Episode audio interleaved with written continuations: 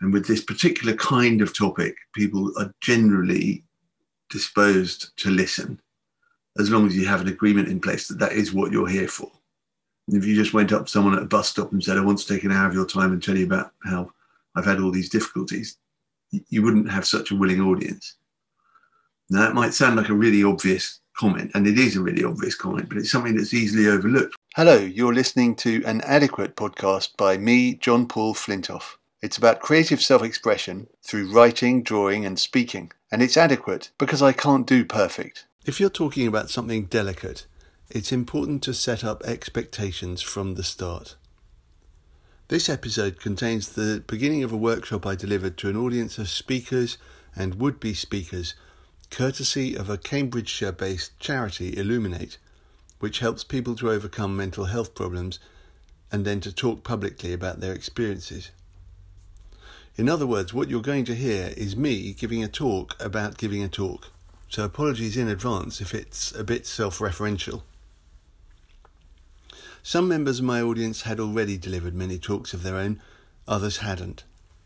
In this recording, we considered how to set up a kind of working relationship with each audience from the start. The session as a whole lasted just under an hour but I'm sharing only the beginning in order to keep this episode of an adequate podcast relatively short. Thank you to participants and to Cambridgeshire based Illuminate for organising this session and agreeing to let me share this recording. Here we are. So great to have you here. Your time is very valuable to me. I appreciate your time and your attention. So I want to be of use. And uh, I suggest that you take whatever you like and leave the rest. What I think I'm here for might not be exactly what I what you think I'm here for. So I'd love to know from any or all of you what would you like to get out of this? You don't have to answer, but if you have any any great hungry desire, yes, please. Um, yeah, hungry desire, please, to um, to with any help with my talk. So we're all doing a talk for Illuminate, and um, I, yeah, I can't learn enough. So anything you give, I'll take. Thank you. Great. Okay. Thank you. So the main focus is is a particular talk that you have coming. You you know that it's going to happen. Yeah. not a, not just generally. You might do some talks. Yeah, so just to clarify, John Paul, um, everyone is um, has completed the Wellbeing Presenter program, which I've delivered to um, these lovely people um, who are all beneficiaries of Illuminate, um, and they are writing a talk um, about mental health and their own experiences in order to deliver them to businesses uh, around Cambridgeshire to begin with. Right. so we're all pretty much everyone's at the stage where they've kind of got a talk written um, and they've delivered it to the group um, and they've delivered it to the wider group as well. So yeah, we're generally all that's at that stage. Great. Okay. Thank you very much. So, and Eleni, I saw your comment, um, which is for anyone listening. I'd also be interested in how you, as a person with mental health awareness and personal experience, approach your preparation of your talk. Thank you. Okay. Well, that's what I thought I was doing. So that's a relief. Um, uh, a, uh, I don't need to go into a lot of background, but I've done a lot of talks. I did a lot of talks before I had a breakdown, then I had a breakdown. I got a lot better from talking to groups in group therapy and so on. Um, but of course, that isn't the same as doing a public talk. That's it's not the same. There are similarities, but it's not the same. As it happens, I probably have found it somewhat. Um, what's the precise word? Maybe a bit healing to do talks about my experience, but it's not, you know, I wouldn't prescribe it to people to go and talk in public. Um, we're just being joined by one more. Okay. Um, so it can be it can be helpful and healthful to to do talks about one's experience. Hello, welcome, and one more coming. Um, hello, hello. So two two of you have just joined. You'll notice that I'm recording. I'm only going to be using the audio, and I don't intend to identify anybody. So if you feel more comfortable not using your voice, you can leave a comment or a question at any time. um, don't worry about the video. It's nicer for me to be able to see you. I'm not going to use the video. That's an absolute promise. So it's it's thank you very much for for coming back on screen. If you want to ask anything, just put it in the chat chat box and I'll read it aloud without identifying anybody. Nice to see you. Hello. Um, so where are we?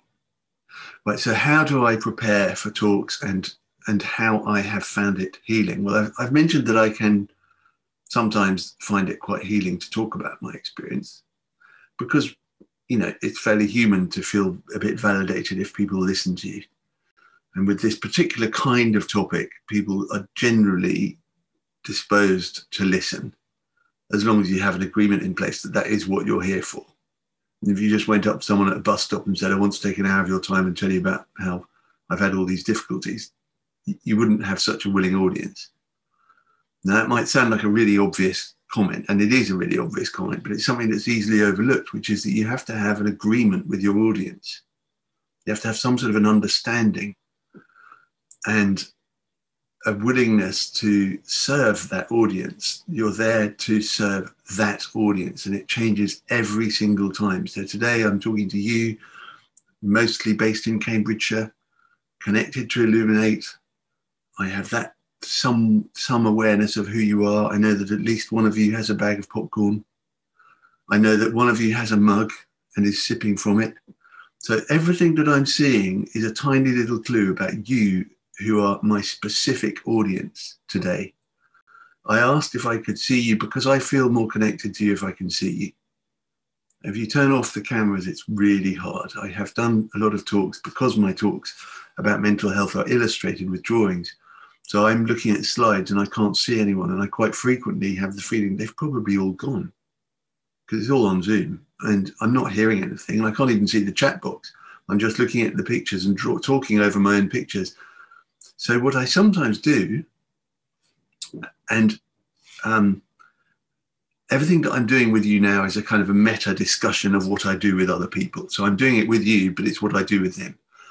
Sometimes I say out loud while I'm looking at these drawings, gosh, I'm having a wave of feeling that probably nobody's even there. And I won't know if you leave a comment in the chat box saying that you're there because I'm not even, I can't even see the chat box. But I just, I'm just going to hope that you're there and I'm going to hope that you're finding something useful. And I just say that, I just say out loud how I am feeling instead of pretending to be all super professional and like I'm not feeling anything. And I can tell you that having looked at the comments afterwards, there's a little flurry of comments saying, We are here, John Paul, keep going. Um, really good of you to share your story. And, you know, very nice comments. So, so I have to take a leap of faith that, that that might be going on, but I carry on talking anyway for now. Now, how do I get to the point where people are leaving comments?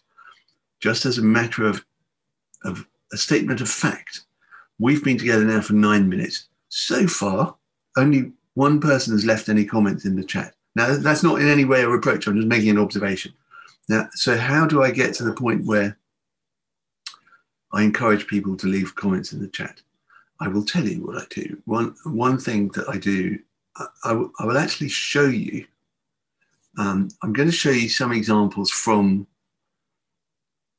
well, you're going to hear more than see, from before I had a breakdown when I went into companies. So I usually went to companies.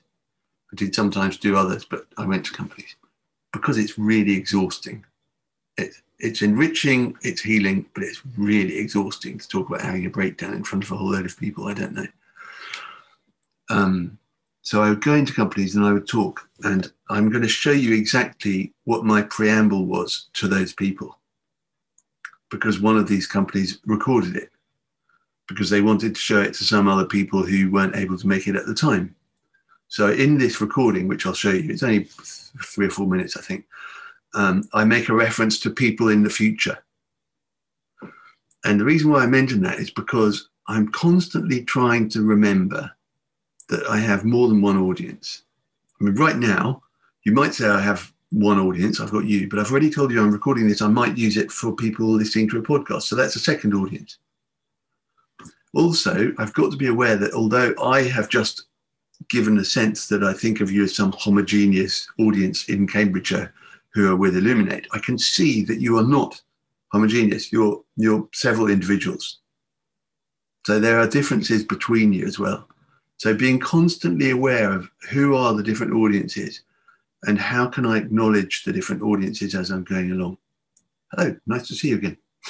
Um, so I'm going to just show you that in a second, but I want to give you a sense of the of the um, of the stakes involved, not just for the speaker but for the host, because your host who invites you in is taking a risk, and um, I'm not going to play you very much of an interview I put on my podcast with the woman who first invited me to a law firm.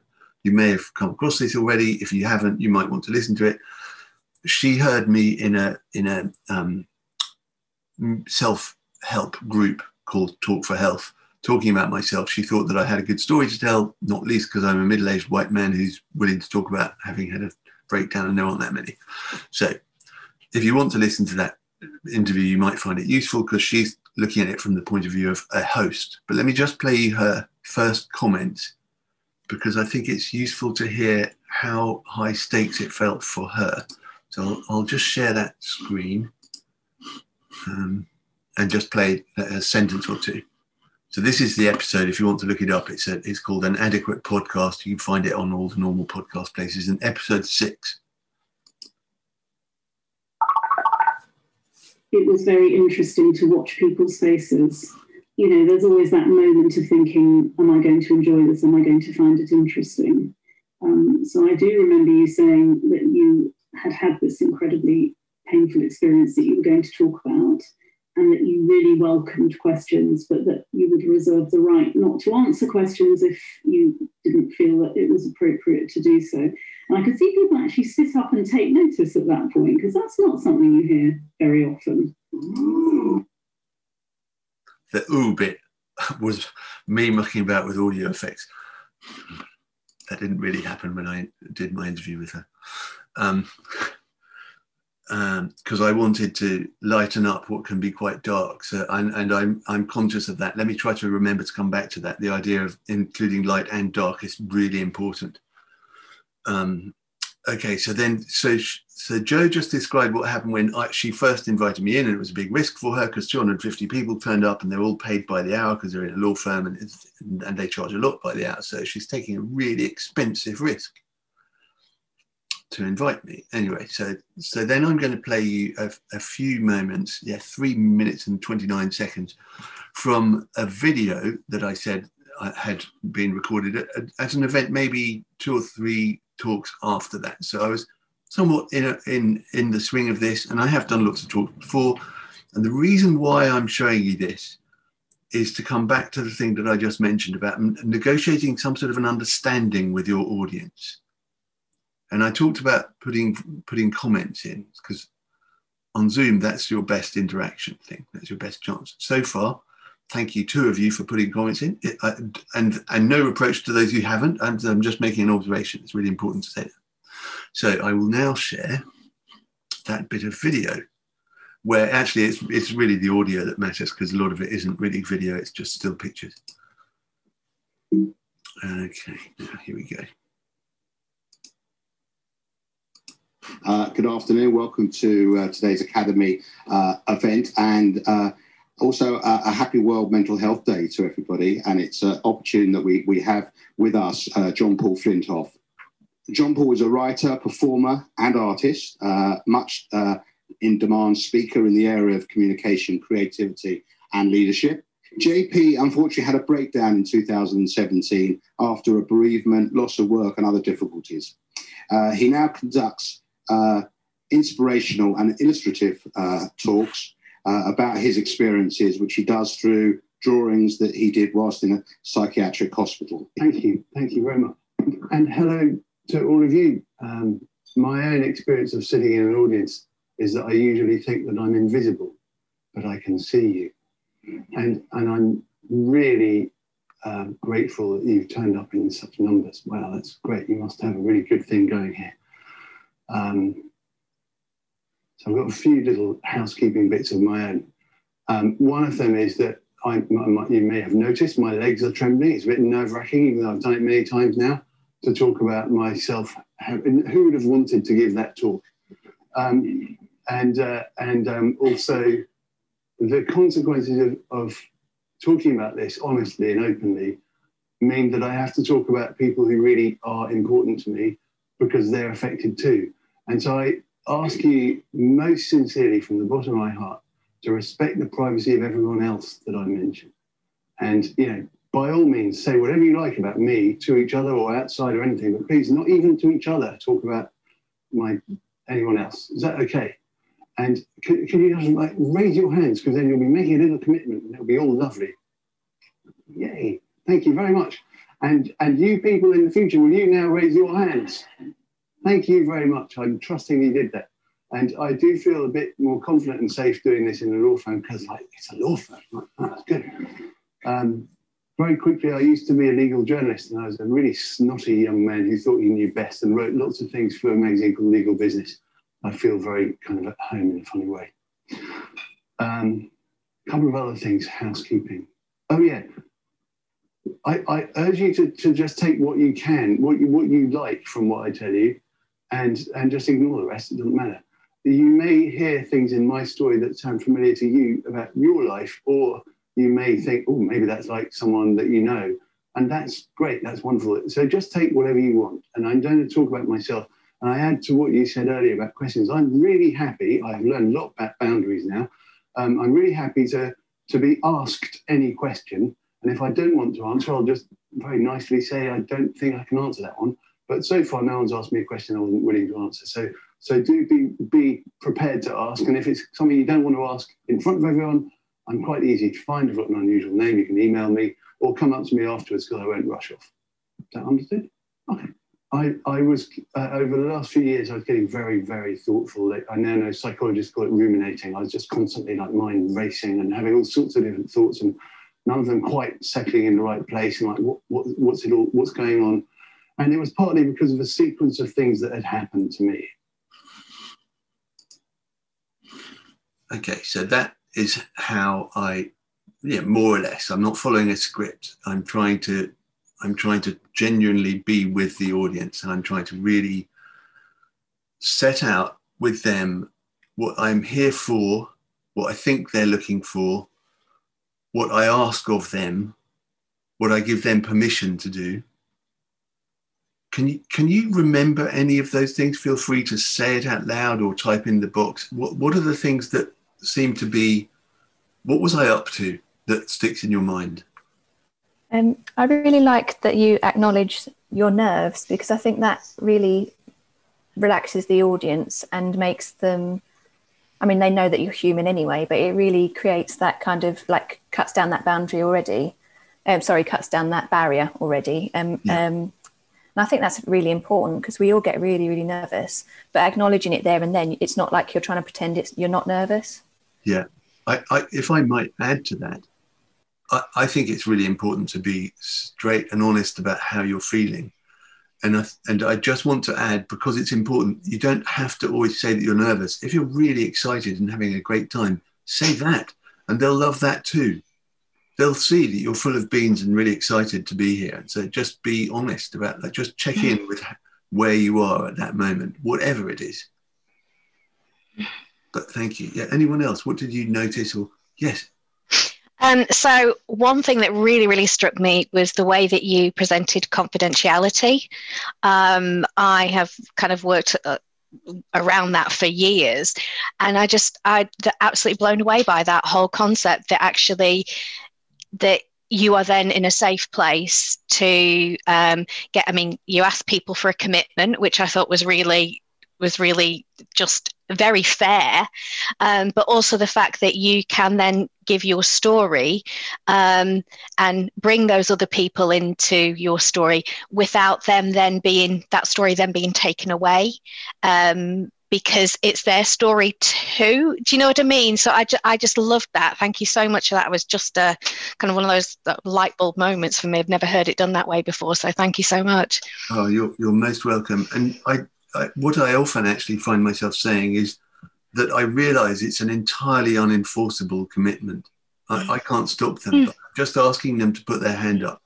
And how I have translated that by some, you know, thank God, I don't know how this idea popped into my head, but on Zoom, where there's so much less sense of safety, at least initially, I just found myself. So, this is the secret of the chat box. I found myself saying the same thing on Zoom. And then I said, look, this is completely unenforceable. I don't know you. I, I'm never going to, I can't even see half of you. 200 people on Zoom is really hard to keep an eye on. And I say, look, so I'm, yeah, I'm going to make myself very vulnerable here and I'm going to share a story with you because I think it's important and because I passionately believe that it might actually help one or two of you from, you know, save you from the worst. Um, and so for that reason, I'm going to ask you to promise that you won't breach the confidentiality in the way that you've just um, heard. And I say, you know, I won't know whether everyone's done it or not, but I, I invite everyone now, and I always say invite, I invite everyone now just to type I promise in the chat box. So would you do that now for me? Mm. Would you here, you illuminate people, just type I promise in the chat box?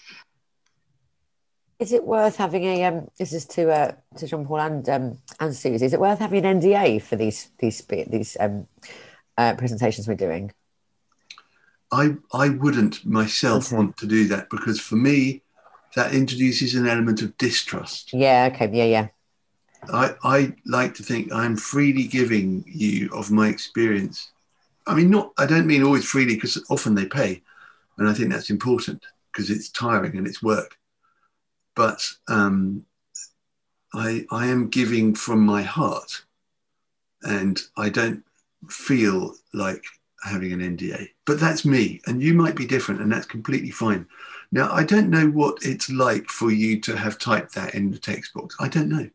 What is it like? I mean, someone tell me, what was it like to type I promise in the chat box?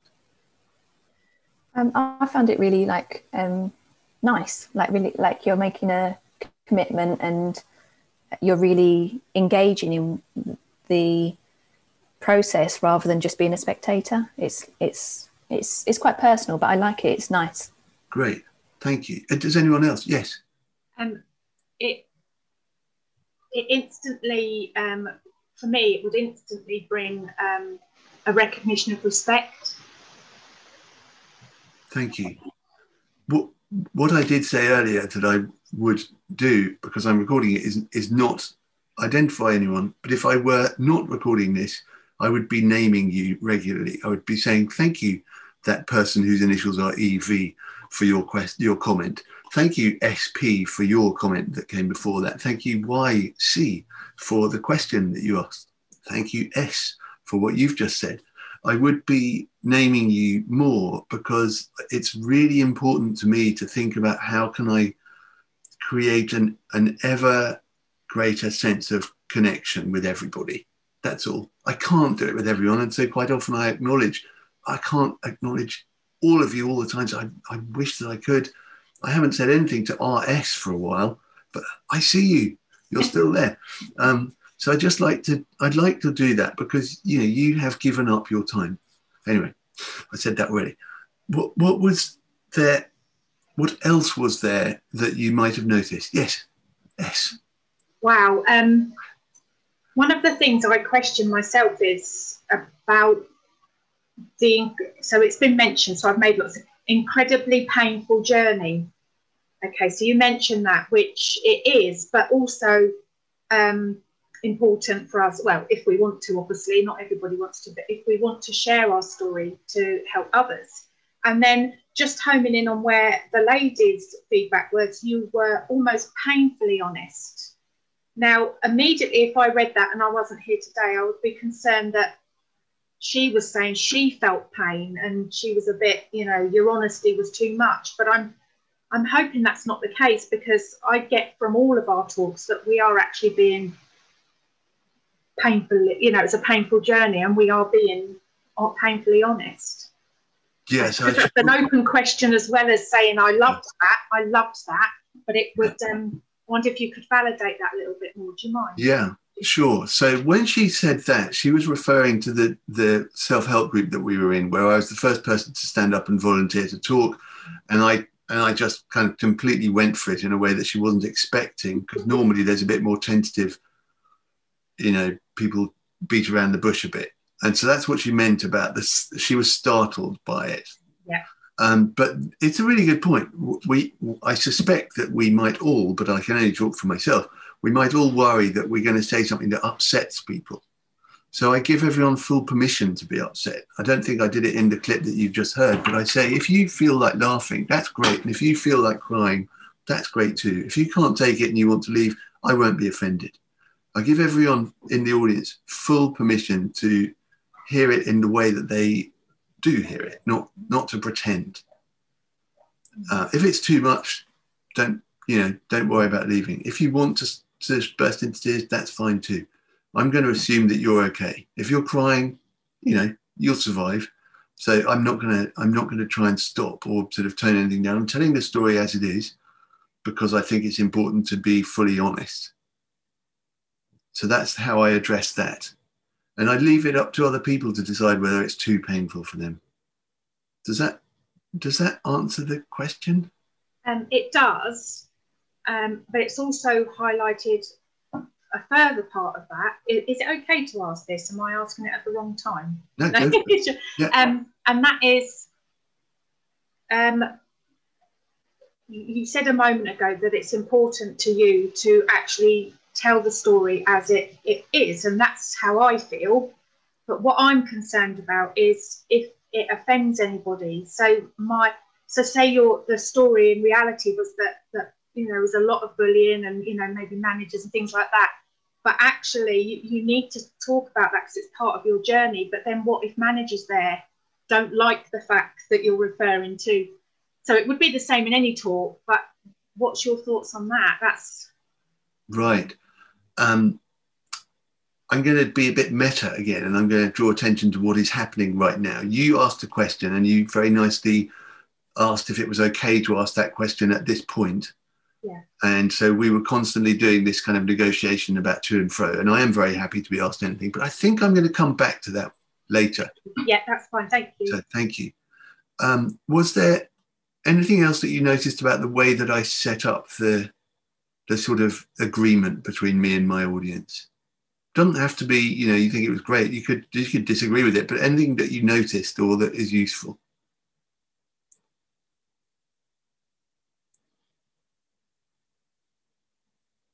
I'm going to jump in with one that I think is important then. One is that I showed them a magazine from a legal magazine because I was sort of saying, I know a bit about you. I don't know everything, but I know a bit. I, I worked as a legal journalist, your lawyers said, hello, I'm, I'm also on your planet. That's one thing. Um, another thing that I would draw attention to is that I encouraged, I gave opportunities for people to laugh and this is a talk that they're all turning up to. They all know it's going to be probably a bit dismal and probably quite painful, maybe painfully honest, all those things. So it can help to do a little bit of a release valve of just making light of a couple of things. Who would want to deliver that talk? Nobody wants to deliver a talk called High Flyer to Rock Bottom. An easy joke. Another reason why I think it's important, I talked about light and dark. Um, you don't have to be a literature expert, but I, I studied English literature. I love Falstaff. If you know anything about Falstaff, it's all funny, it's all funny, it's all funny, and then there's a sad bit. And I think the sadness is sadder for the funniness that came before it. So I would encourage you to allow people to see the wide range of everything. It enriches all the different emotional responses that it is not just one note one note of dismal is hard to listen to. Painfully honest plus the odd gag, bit better maybe, but easier to listen to. So I would draw attention to that. Um, and I've already pointed out that I refer in the talk to the audience of the future, the audience that is elsewhere. Just as on, on this conversation with you guys, largely based in Cambridgeshire, I have also referred to you guys who might be listening to the podcast in the future. Does that make sense? So I'm trying to trying to keep all of my audience being seen. Thank you for listening to an adequate podcast with me, John Paul Flintoff. If you want to hear more episodes on this theme of self expression, please subscribe. I'm very keen to make this podcast interactive. Send me a comment or a question, and I'll try to build it into an upcoming episode. Bye for now.